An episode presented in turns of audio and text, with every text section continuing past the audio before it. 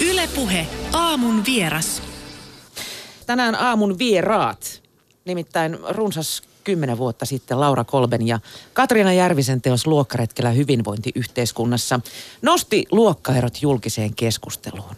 Nyt kaksikko tekee paluun ja syväluottaa suomalaisia parisuhteita kirjassa Sopivia ja sopimattomia. Lempi, luokka ja suomalainen parisuhde.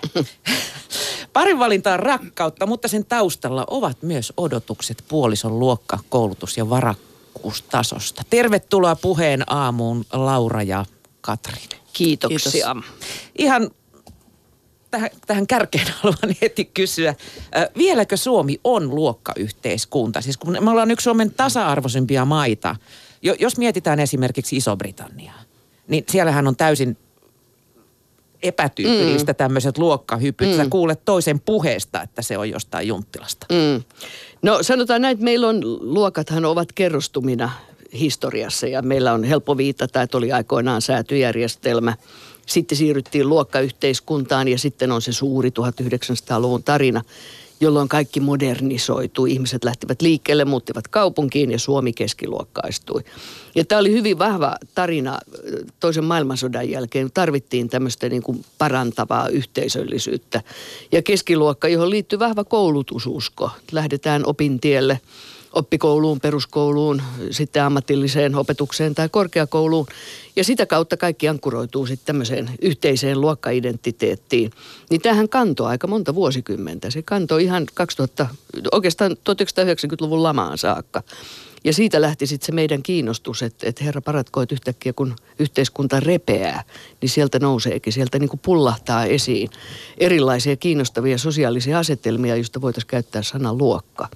Ja tavallaan näyttämölle palasi ne termit, jotka oli siellä jo 1800-luvulla, eli sosiaalinen pääoma ja sitten se oikea pääoma, eli raha. Ja o- näillä alkoi olla merkitystä. Onko luokka äh, sitten niin kuin sivistyneempi ilmaisu säädylle? No se kysymys on vähän, vähän samasta asiasta, mutta vivahdeero. Säätyjärjestelmä oli ihan selkeä poliittinen rakenne, joka ö, liittyi tiettyyn yhteiskunnalliseen vaiheeseen ja luokat oli sitten ajankohtaisia, kun tämä säätyjärjestelmä mureni. Mutta jos katsotaan esimerkiksi meidän nykyistä puoluerakennetta, niin sehän jatkaa säätyyhteiskunnan tiettyjä ideologisia ja poliittisia struktuureja. Että me nähdään aika paljon myös tämmöistä jatkuvuutta, vaikka uskomme, että yhteiskunta koko ajan muuttuu ja se vanha jää jonnekin taakse. Mutta ne luokat on siellä olemassa. Ne tuottaa näkymätöntä tietoa, ne tuottaa identiteettiä, ne vaikuttaa itseymmärrykseen.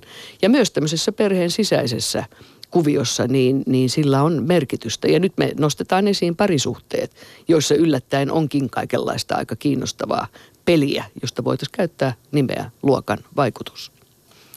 Hei, tota, aika alkumetreillä äh, tässä kirjassa myöskin tulee tämmöinen termi kuin moderniluokkayhteiskunta. Ja liittyykö se sitten siihen, että tämä keskiluokkaistuminen on sitten niin kasvanut, että me ollaan kohta niin kuin suurin piirtein kaikki tätä porukkaa? Vai mitä tällä modernilla tässä tarkoitetaan vielä? No ehkä Laura, sä osaat kuitenkin niin. paremmin tähän vastata. No ehkä tavallaan eh, moderni on, on, on sitä juuri, että se sana modernihan pitää sisällään jo, jo idean siitä, että jätetään joku vanha taakse. Ja tässä sosiaalisessa kuviossa se merkitsee juuri sitä, että enää ei, että moderni ihminen ei A ole kiinnostunut tämmöisistä vanhakantaisista sosiaalisista identiteeteistä, puhumattakaan, että hän käyttäisi niitä jollakin tavalla pelinappulana. Ja Suomessahan tähän, tähän modernin projektiin, niin kuin sitä sanotaan, liittyi voimakas kaupungistuminen. Ja kaupunki oli se alusta, joka tarjosi monille suomalaisille keinon vapautua ikään kuin sen vanhan agraarin säätyyhteiskunnan. Tietyn anonymiteetin. Tietyn anonymiteetin ja tietyn uuden identiteetin. Ja meillä se identiteetti rakennettiin pitkälti koulutuspolkuja käymällä. Ja sen takia tämä koulutususkovaisuus on, on Suomessa poikkeuksellisen voimakasta, koska se liittyy tähän meidän moderniin, urbaaniin ammattiidentiteettiimme, joka on ihmisillä aika vahva. Niin. Tämä on jotenkin jännä ajatella, koska tota, me tässä kysyttiin tätä tosiaan kuulijoilta, niin ensimmäiset kommentit oli kaikilla vähän sitä samansuuntaisia, että ei kai. Ei kai mm. nyt sentään tämä oikeasti pidä paikkaansa. Ja mäkin tässä vähän niin kuin tunnin empiväni, koska mulle tulee nyt mieleen tästä ajatuksesta, että ehkä siellä on vähän muutakin niin kuin taustalla, joka saatetaan niin kuin pukea siihen muotoon, että no kun sä nyt mm. vaan olet vähän eri luokkaa kuin minä tai usein nämä asiat nähdään, että jos esimerkiksi parisuhteessa asiat ei toimi, ne nähdään ikään kuin tämmöisinä psyykkisinä ominaisuuksina. No esimerkiksi. Puhutaan heikosta itsetunnosta ja, ja, ja toinen asia, mikä me nostetaan esiin myös on, on nämä niin sanotut heimo-ominaisuudet. Että on sitten helppo sanoa, että okei, toi tyyppi on nyt jotakin, jotakin pohjalaista tai karjalaista tai lappilaista ja se ikään kuin selittää nämä asiat. Mutta näähän kietoutuu hyvin ki- kiinnostavalla tavalla sekä, sekä tämä heimo ja maakunnallisuus että sitten tavallaan itseymmärrys tässä sosiaalisessa kuviossa. Että tästä muodostuu kaikenlaisia jännittäviä tihentymiä joita me yritetään nyt lukea vähän uudella tavalla tai avata silmiä ymmärtämään, että se on aika monilaisia keinoja katsoa tätä asiaa. Ja tämähän ei ole siis mikään tutkimus, tämä meidän kirja. Tämä, meillä on 14 ihmistä, joita me ollaan haastateltu. Tuuste itse mukaan lukien. Joo, me itse niin. mukaan lukien. ja me ei niin kuin luokitella heitä mihinkään luokkaan, vaan lähtökohta on sillä tavalla niin kuin empiirinen ja kokemuksellinen, että miten he itse kokevat niin kuin nimenomaan parisuhteessa. Ehkä, ehkä niin kuin tutumpaa ihmisille on ajatella sitä semmoisena niin kuin nokkimisjärjestyksenä, että siellä on esimerkiksi yhdessä tarinassa taistelevat anopit, että pariskunta on hyvin tasa-arvoinen, mutta toisen anopin mielestä he ovat niin kuin parempaa väkeä kuin, kuin sit toisen puolen perhe.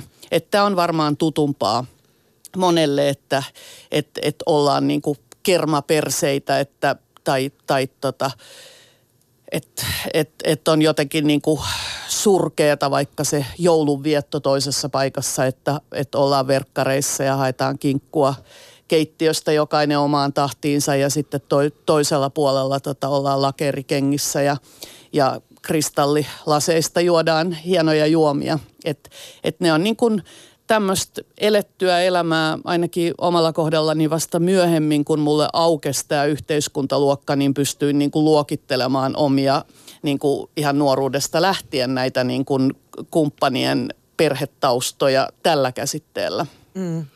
Puhuit Laura tuosta kaupungistumisesta, Joo. niin aiheuttiko se sen, että silloin äh, niin kuin pari paria alettiin valita niin kuin rakkauden ja romantiikan perusteella. A- aiemminhan silloin, kun Joo.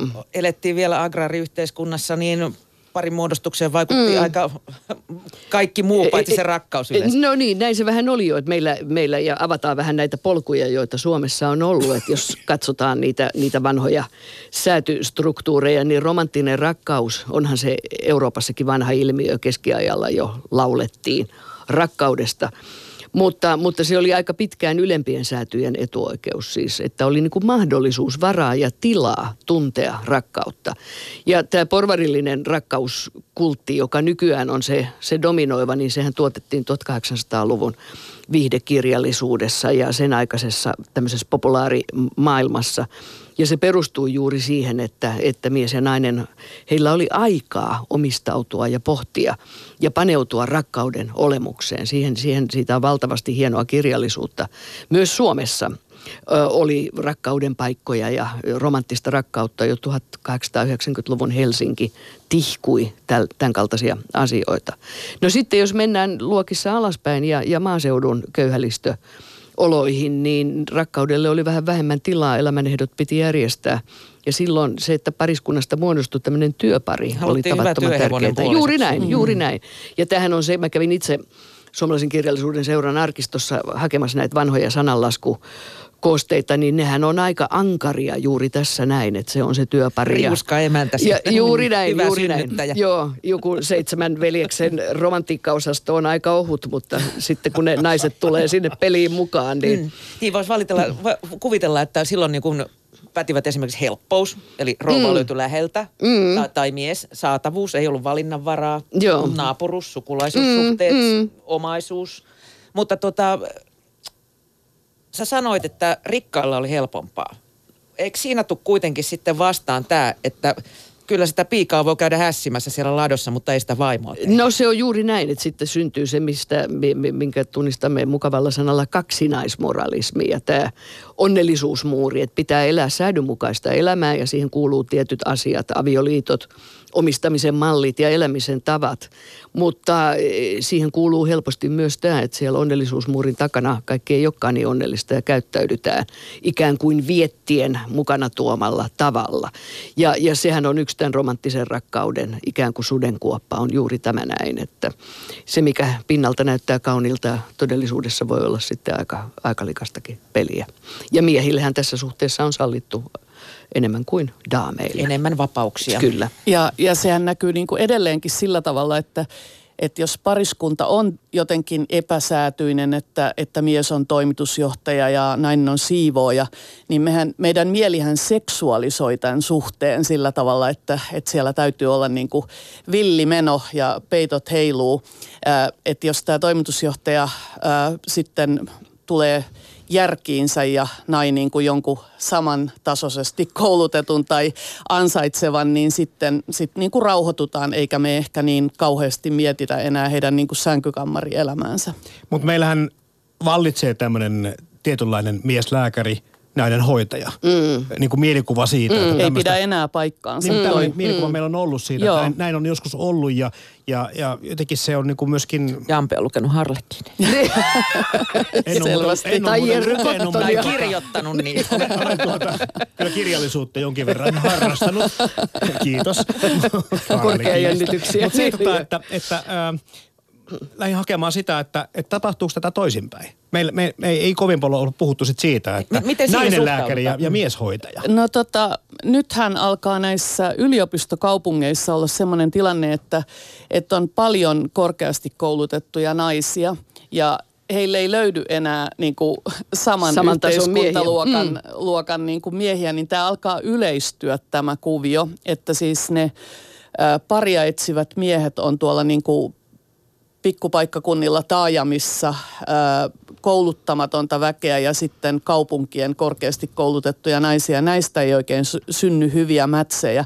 Joten tämä, niin kun voi sanoa, että naiset ovat joutuneet niin kuin laskemaan rimaa Tai niin niin, siis naiset on kranttuja, meneekö se niin päin? Joo. Et, et kyllä niin kuin sille peräkammarin pojalle kelpaisi se hyvin koulutettu No ehkäpä, mutta en tiedä sitten. Kyllä siinä, siinä tota, varmaan kumminkin puolin tulee sitten sen elämä, yhdessä eletyn elämän myötä kaikenlaisia ennakkoluuloja ja jännitteitä. Että voi olla näin, että, että tota, mies lähtökohtaisesti hyväksyisi tämmöisen naisen, mutta en tiedä sitten arkielämässä kuitenkaan. Mm. Mm. Mutta jos ajatellaan sitä, että et missä vaiheessa se tapahtuu, että siis romantiikka roihua yleensä semmoiset pari vuotta ja sen jälkeen mm. sitten alkaa realiteetit paukkua päälle. Niin No kyllähän aika kiinnostava vaihe on se, kun esimerkiksi lapsia tulee perheeseen, koska silloin tavallaan parisuhde vakiintuu ja siihen tulee kolmas, ehkä neljäs, mahdollisesti viideskin jäsen. Ja silloin alkaa se pelikenttä muotoutua tavalla, jossa ikään kuin taustat nousevat esiin. Kasvatushan on tavattoman intiimi asia. Ja sen kautta näkyy sitten se perheiden ö, oma arvostus, se tapa olla, se tapa tuottaa ikään kuin siihen kasvatukseen keskustelua ja moraalia ja neuvoja ja ohjeita.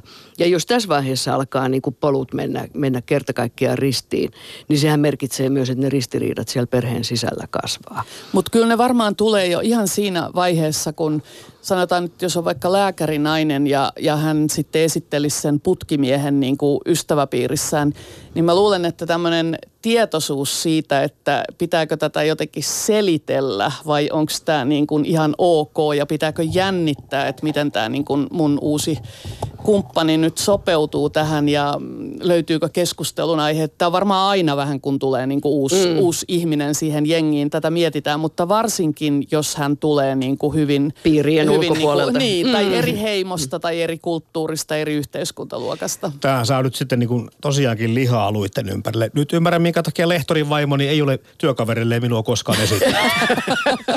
Otapa tämä siellä illallispöydässä keskusteluun.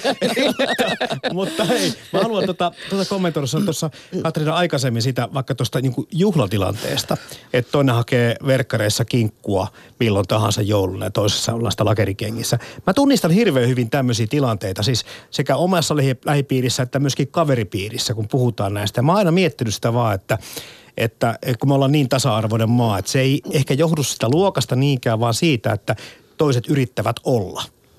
Että se niin kuin, ikään kuin, että se, siinä he haluaisivat jollakin tavalla korottaa itseään tai kuvitella jotakin, että tässä nyt näin toimimalla olen jotakin muuta mm. kuin olen. Ja tulee vähän semmoinen niin kuin epätodellinen ja epäuskonen ja vähän semmoinen niin kuin anarkistinenkin olo silloin, että silloin tekee mieli vetästä verkkarit jalkaan, jos sä tajuat, että tässä on jotain outoa, joka ei niin kuin välttämättä ole totta. Niin se, niin, se voi liittyä just siihen, että ollaan vähän epävarmoja vielä tässä niin kuin keskiluokkaisessa elämässä, että ehkä juuret on siellä jossakin torppariluokassa tai, tai niissä pieneläjissä, jotka oli vielä niin kuin torpparien alapuolella. Ja ollaan vähän niin kuin amatöörinäyttelijöitä tässä keskiluokkassa elämässä ja siitä voi tulla tämmöistä pingotusta.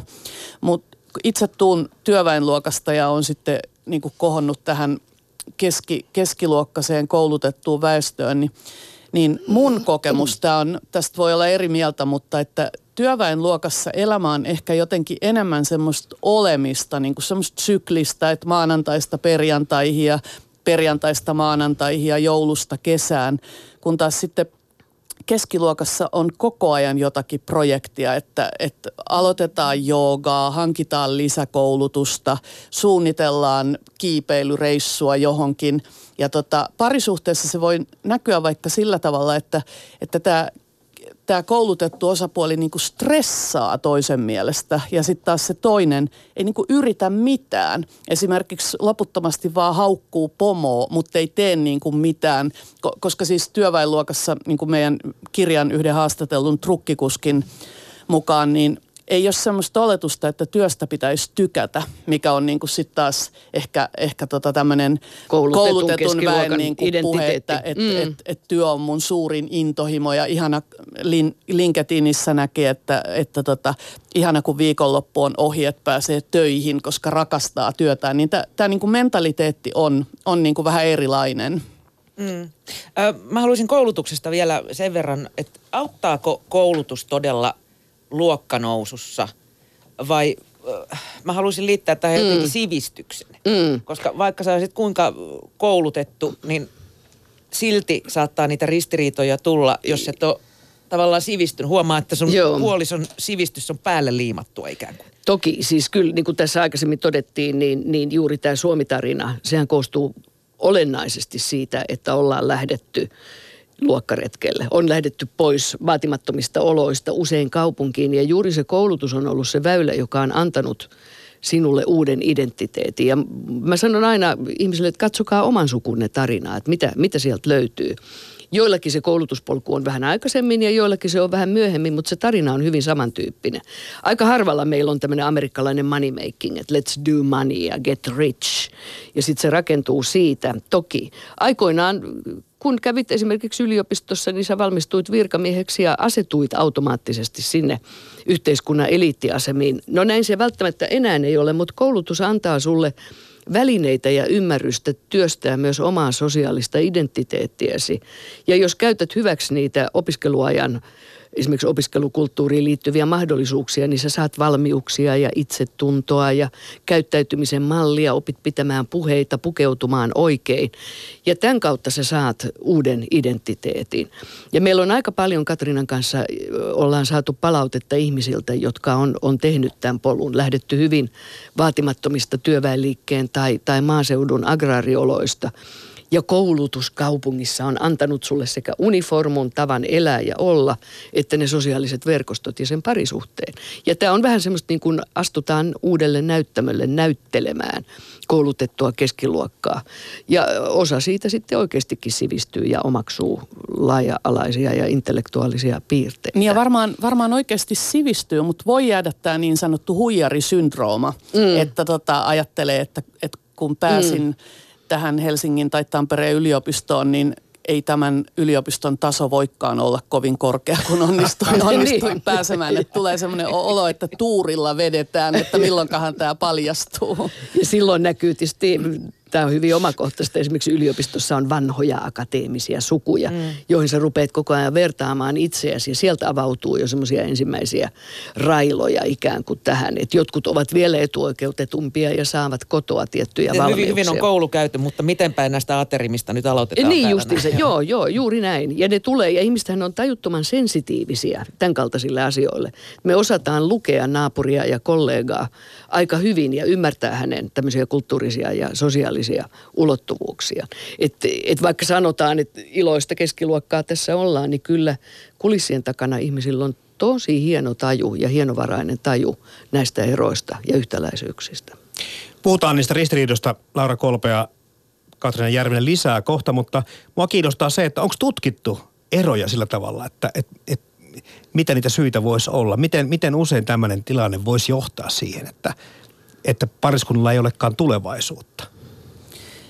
En kyllä tiedä tällaista, tällaista tutkimusta, mutta varmaan tota perheterapeutit, pariterapeutit osais kertoa tästä paljonkin, että, että se on niin kuin rikkana rokassa siellä, mm. että, että sun perhe ja toi, toi mm. niin kuin sun tausta vaikuttaa niin kuin tällä tavalla näihin kuulostaa asioihin. tutulta, hei, kun. Sanotaan niin, Aika su- sulla on niin karmea suku. Siitä se lähtee. Joo, niinku niin just. raka, rakastutaan vaikka toisen suoraselkäiseen eteläpohjalaisuuteen, mutta sitten riitatilanteessa Kyllä. siitä tulee se lyömäase, että toi on tota sun pohjalaisuutta. Joo. Nämä tota, ristiriidat, toi oli yksi esimerkki eh- ehkä siitä rakastumisvaiheesta. Mä oon aina miettinyt sitä asiaa, että, että on niin monia vaikuttimia pariutua ja, ja ehkä sille ihastumiselle, äkki rakastumiselle on vaikea niin kuin, se, ehkä sillä ei ole mitään järjen kanssa tekemistä, en osaa mm. sanoa, mutta sitten sitten kuitenkin sille rakkaudelle, joka jonkin verran on kumminkin päätös niin, niin kyllähän siinä niin kuin tarvitaan. Eikö siihen väkisinkin vaikuta se, että kyllä mä tunnustan, että minä mietin kyllä, kun Kristiinan tapasin, että, että ei, että kyllä mä ton kanssa voisin tehdä lapsia. Että tuossa on semmoisia aineksia ihmisenä. Okei, me oltiin jo sitten tietenkin jo yli 35 siinä vaiheessa, minä olin, ei hän ollut nuorikko vieläkin. Niin tota, et mietin, että ihan varmasti, että nyt ollaan semmoisen ihmisen kanssa tekemisissä, että en ehkä vielä kaikkea tajua, mutta tämä projekti voi kantaa. On kantanut 20 vuotta. Toki, mm. toki mm. kaikilla meillä vaikeutemme on, mutta eikö siellä kuitenkin täällä... Projekti. Niin, mutta eikö siellä Projekti, kuitenkin tämän, projekti, tämän, joo. niin kuin tämän mm. luokkayhteiskunnankin tai luokki, luokkien niin kuin takana valisi semmoinen, että jos, jos ihminen ymmärtää ikään kuin, että arvopohja ja tämmöiset asiat on yhteisiä mm, mm. ja päämäärät on yhteisiä, niin eikö sillä pysty vähän niin kuin ohittamaan kuitenkin tämmöiset? Joo, kyllähän se helpottaa. Siis on ehdottomasti pitää taas muistuttaa, että on, on hyvin korkeasti koulutettuja, varakkaita moukkia ja on erittäin sivistyneitä duunareita ja jopa, jopa semmoisia, jotka ei edes ole, ole duunissa. Että kyllä nämä tietysti niin kuin voi edesauttaa ne ne ehkä vaatii sitten vähän niin kuin siviilirohkeutta kuitenkin. Et, et tota, meillähän on tapana, niin kuin luokan sijastahan usein varmaan ihmiset nykyään puhuu kuplista. Että mun kuplassa Totta. tätä, mun kuplassa sitä. Eli, eli tota, meidän elämähän alkaa niin kuin kuplautua sillä tavalla, että sitten me usein tavataankin jollain tavalla sopivia ihmisiä niin kuin nä, näiden Piirien sisällä. ja Mm. heimotaustojen suhteen. Että tota, no Helsingissä ja muissa su- yliopistokaupungeissa voi tavata ihmisiä kaikkialta Suomesta, mutta että ää, et pikkupaikkakunnilla sitten se erilainen kyllä erottuu, se joka on tullut jostain syystä sinne lääkäriksi tai opettajaksi tai jotain. Ja tota, sitä voidaan kyllä katsoa nenänvartta pitkin, että tota, kyllä, kyllä me varmaan niin kuin tehdään semmoista riskianalyysiä, niin kuin Kyllä. säkin sanoit. Me tehdään niin kuin mielessämme sitä riskianalyysiä, että mitkä, mitkä voi niin kuin pidemmän päälle muodostua hankaluuksiksi tässä suhteessa. Eikä kaikki ole, Parisuhteen nelikenttä. niin eikä se Niin. välttämättä kaikki ei ole tietoista. Ei, ei, se on varmaan aika automaattista. Niin. Ja tota, ö, nykyään kun me uskotaan tähän niin kuin yksilön loputtomiin valinnan mahdollisuuksiin, niin me vanhempina usein ajatellaan, että no lapsi valitsee ihan niin kuin sen mukaan, mitä sydän sanoo. Mutta loppujen lopuksi me meidän lapsiin vaikutetaan pienestä pitäen, valitaan tietynlaisia asuinalueita, päiväkoteja, kouluja. Ja ehkä siellä niin kuin takana on semmoinen toive, että lapsi nyt ei tekisi semmoista valintaa, joka jotenkin järkyttää tätä niin kuin perheen, perheen arvomaailmaa tai järjestystä. Että et ei, ei ihan ketä tahansa haluta niin kuin pyörimään nurkkiin.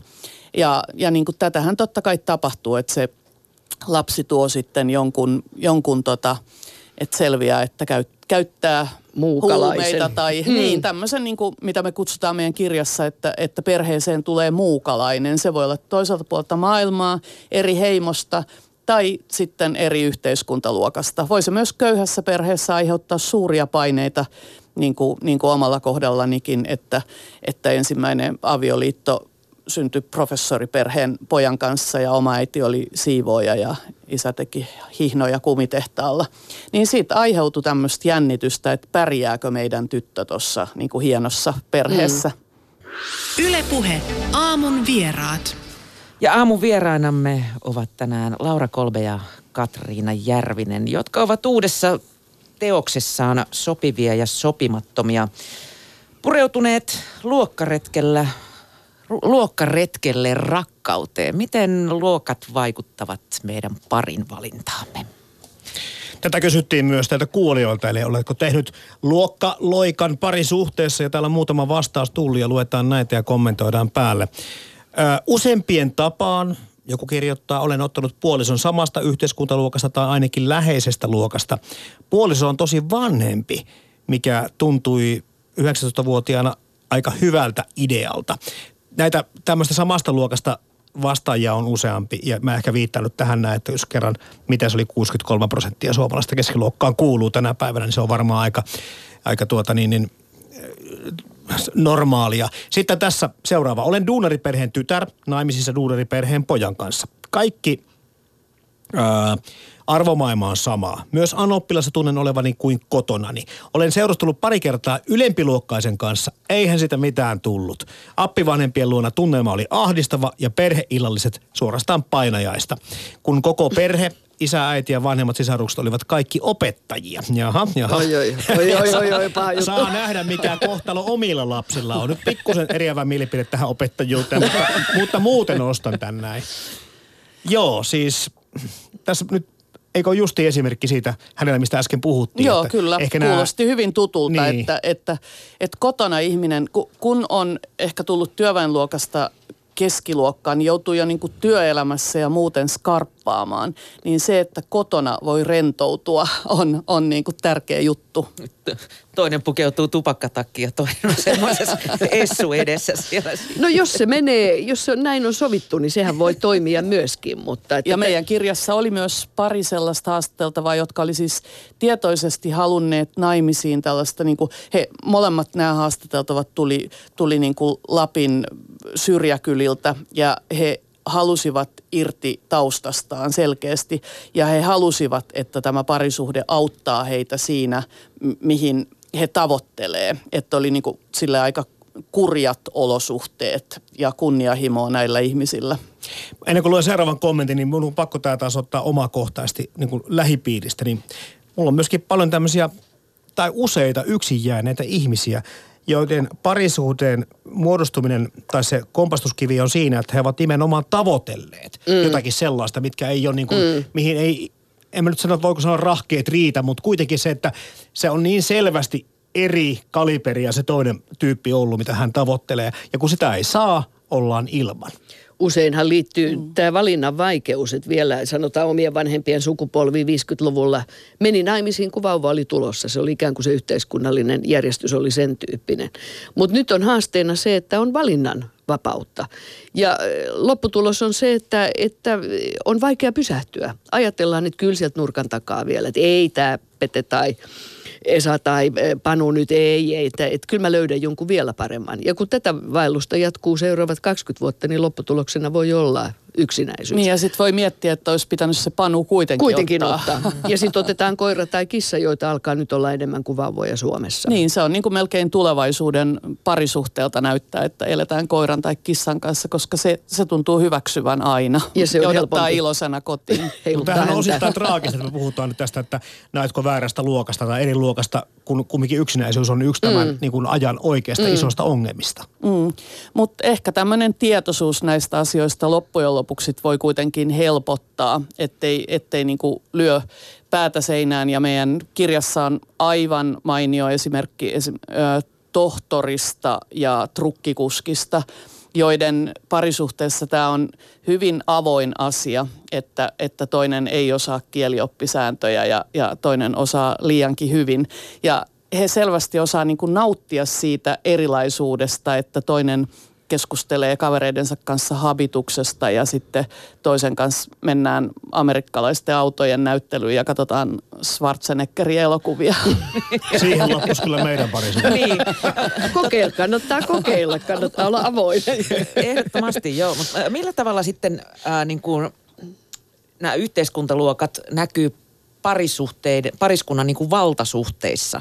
Jo- Jos ajatellaan, että toinen tulee jostain vanhasta suvusta ja siellä on maatilaa ja asuntoa ja kesämökkiä ja purjevenettä taustalla mm. ja toinen on taas sitten vaikkapa Sehän- kotirouva tai, tai palkkatulon varassa. Sehän riippuu hir- hi- tosi paljon ikään kuin ihmisestä. Meillähän on, jos katsoo suomalaista elinkeinoelämää, sehän on täynnä tarinoita, jossa tämmöisiin vanhoihin elinkeinoelämän vaikuttajaperheisiin tulee esimerkiksi vävypoika vaatimattomista oloista, joka osoittautuukin työtelijäksi, ahkeraksi, fiksuksi ja luotettavaksi ja vävy nostetaan sitten firman, firman johtotehtäviin. Eli, eli voi olla tämän tyyppisiäkin tarinoita. Sama koskee naispuolista jäsentä. Ennen vanhaan hyvä kotirouva oli todella tärkeä edustusvaimo. Vielä 50-60-luvulla tämä oli käypä malli, että tytöt saattoi tehdä luokkaretken avioitumalla hyvän, hyvästä perheestä tulevan puolison kanssa ja otti roolin juuri tämän tapaisena edustusrouvana, kodinhoitajana, perheen äitinä. Ja asiat hoituu vallanmallikkaasti. Eli että ei ole välttämättä tuomittu tuhoon tai, tai jännitteisiin, vaan että, että voi löytyä aika kiinnostaviakin asetelmia. Ja sitten toisaalta niin se ei aina mene niin päin, että se alemmasta yhteiskuntaluokasta tuleva olisi altavastaajana. Se voi mennä myös niin päin, että jossakin mökillä sitten sanotaan, että tämä kultalusikka suussa syntynyt, että eihän siitä ole yhtään mihinkään, että se on ihan lapanen, että kun on niin hyvään tottunut, että, että se voi... Mm, Kiinnostavaa on se, että näitä ö, taustoja voidaan käyttää niin kuin just näissä valtakamppailuissa ihan miten päin tahansa. Myös rakentavasti siis. Niin, Hei, tuohon kultalusikkaan täällä tuli kommentti tähän liittyen. Eli olen seurustellut suhteessa, jonka toinen osapuoli on syntynyt kultalusikka suussa tai oli. Oma perhe taas rämpinyt 90-luvun laman. Hankala oli selittää omaa nuukkuuttaan ja sitä, että tavoitteiden aset, äh, tavoiteltavien asioiden eteen pitää tehdä oikeasti töitä. Mm. No erosin ja vaikka yhteiskuntaluokka vaihtui omistusasunnosta vuokra-asuntoon, niin hyvinvoinnin kautta oma sosioekonominen status nousi henkilökohtaisesti. Mm. Siinä on hyvin, Kyllä. hyvin sanottu tämä, että, sanottu. että vaikka nimenomaan suhde rahaan voi Kyllä. olla aika paljastava näistä taustoista. Täällä on vielä, mä luen tämän, kun tämä on niin hellyttävä hieno. 47 vuoden takaisia muistoja joku kaivelee tämän. Mm. 47 vuoden. Olin ihastunut nuorena tyttöön, jonka äiti, äiti oli erään päivälehden tunnettu kolumnisti. Tytön tapa seurata elämää ja ilmiöitä ympärillämme oli viehättävä ja poikkesi samanikäisten ystävien ajatustavoista. Tunsin, että tytön ajattelutavassa ilmaisussa oli jotakin sivistyneempää kuin omassa perheessäni. Tunnistin hänessä vahvan äiti-ihailun ja samalla pelkäsin tutustua häneen paremmin, koska tunsin, että kuilu hänen ja äitinsä sivistyneen viileän analyyttisen maailman seuraamistapansa ja oman perheeni elämäntavan välillä oli kuilu. Ehkäpä suhde karjutuu alkometrillä juuri tähän pelkooni luokkahypystä. Mm. Surullinen tarina. Niin. Niin, mutta Niin, ehkä me sensuroidaan, huolimatta. niin, sensuroidaan tavallaan niin kuin Kyllä. itseämme ja mahdollisuuksiamme, koska, koska pelätään tällaista Mm. Hyppyä tilannetta. tuntemattomaan. Niin. Laura Kolbe ja Katriina Järvinen, kiitos kun pääsitte Ylen aamun. Kiitos. Kiitos.